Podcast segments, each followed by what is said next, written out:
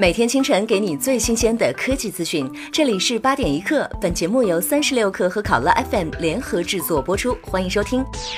首先来关注大公司方面。四月十七号晚间，易到与乐视控股就周航恶意诽谤发布联合声明，称乐视从未挪用过包括用户在内的易到任何资金，而且已投入近四十亿元资金及大量生态资源支持易到发展。声明指出，周航所说的挪用十三亿，实则是以乐视汽车生态内的易到为主体取得的一笔十四亿联合贷款中的一部分。声明还表示，目前周航仍为易到二股东及 CEO。乐视易到联合声明之后，周航称，若能协调好充值用户打不到车，解决司机围攻易到办公室的问题，可以尽管泼多点儿。这样，今天自己所做的一切都值得。他还建议通宵达旦忙碌的贾总和乐视所有 PR 同事们别意气用事的针对周航。第三方平台新增小程序授权托管，小程序管理员将小程序授权给第三方平台之后，这个平台可以帮助小程序进行代码开发与账号管理。小程序授权之后，第三方平台的能力如下：配置服务器地址。代码开发、上传、提交与发布模板消息、客服消息、微信登录。同时呢，小程序新增数据接口，开发者可以通过接口来获取小程序的数据，同时更方便的进行个性化的数据分析。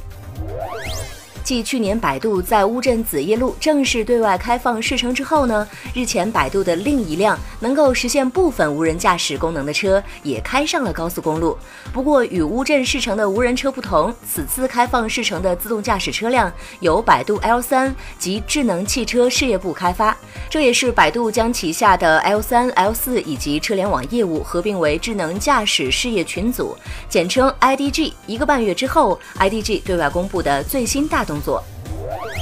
四月十七号消息，京东集团宣布已于近日设立战略部和国际业务拓展部，任命廖建文担任京东集团首席战略官，任命郑孝明担任京东集团国际业务总裁，均直接向京东集团董事局主席兼首席执行官刘强东汇报。与此同时，京东集团将积极推进全球化发展。近来多地纷纷拿出狠招来整顿共享单车乱象。那么对于乱停乱放的问题呢？核心的管理内容主要是划禁停区以及控制单车的投放量。对于蓄意破坏和盗窃行为，有的地方明确依法查处。虽然新规出台之后，一些地方违停的情况是有所改善，但是乱象依然较多。那么，业内人士认为，共享单车违停还有破坏等等一些问题难管难治。一方面是违规成本相对低，另一方面是政府和企业在单车管理上尚未拧成一股绳。四月十七号晚间消息，自创始人张瑞去世后，春雨医生 CEO 一直处于空缺状态。而日前，春雨医生对外宣布，原华润医疗集团信息管理部总经理张坤将就任 CEO。二零一六年十月五号晚，春雨医生发布讣告称，其创始人 CEO 张瑞因突发心肌梗塞，不幸在北京去世，享年四十四岁。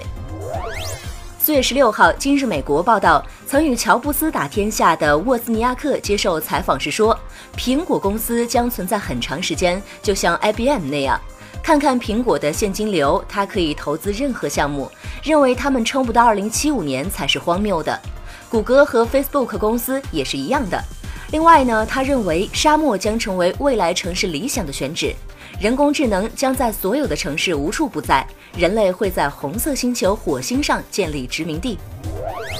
比亚迪董事长兼总裁王传福在四月十七号的比亚迪品牌盛典发布会上表示，比亚迪云轨业务自二零一六年十月推出以来，已经在广东省汕头、深圳等城市获得了订单，未来使用比亚迪云轨的城市有望增加到二十个以上。他还介绍说到，比亚迪组建研发团队超过一千人，那么历时五年，累计投入五十亿元，最终研发成功云轨，造价仅为地铁的五分之一。四月十七号下午，上海校园贷平台名校贷在官网发布公告称，将暂停新增校园网贷业务，转向校园公益事业，为在校生提供公益性的服务。名校贷在公告当中解释道，暂停的原因是当下的校园网贷行业发展良莠不齐，甚至出现了一些错误使用校园网贷的现象，给行业就造成了巨大的负面影响。公告称，随着近期银监会对于校园网贷的监管政策出台，校园贷市场正在逐步有序的停止和整改。好了，以上就是本期节目的全部内容，更多精彩请下载三十六课 app，下期见。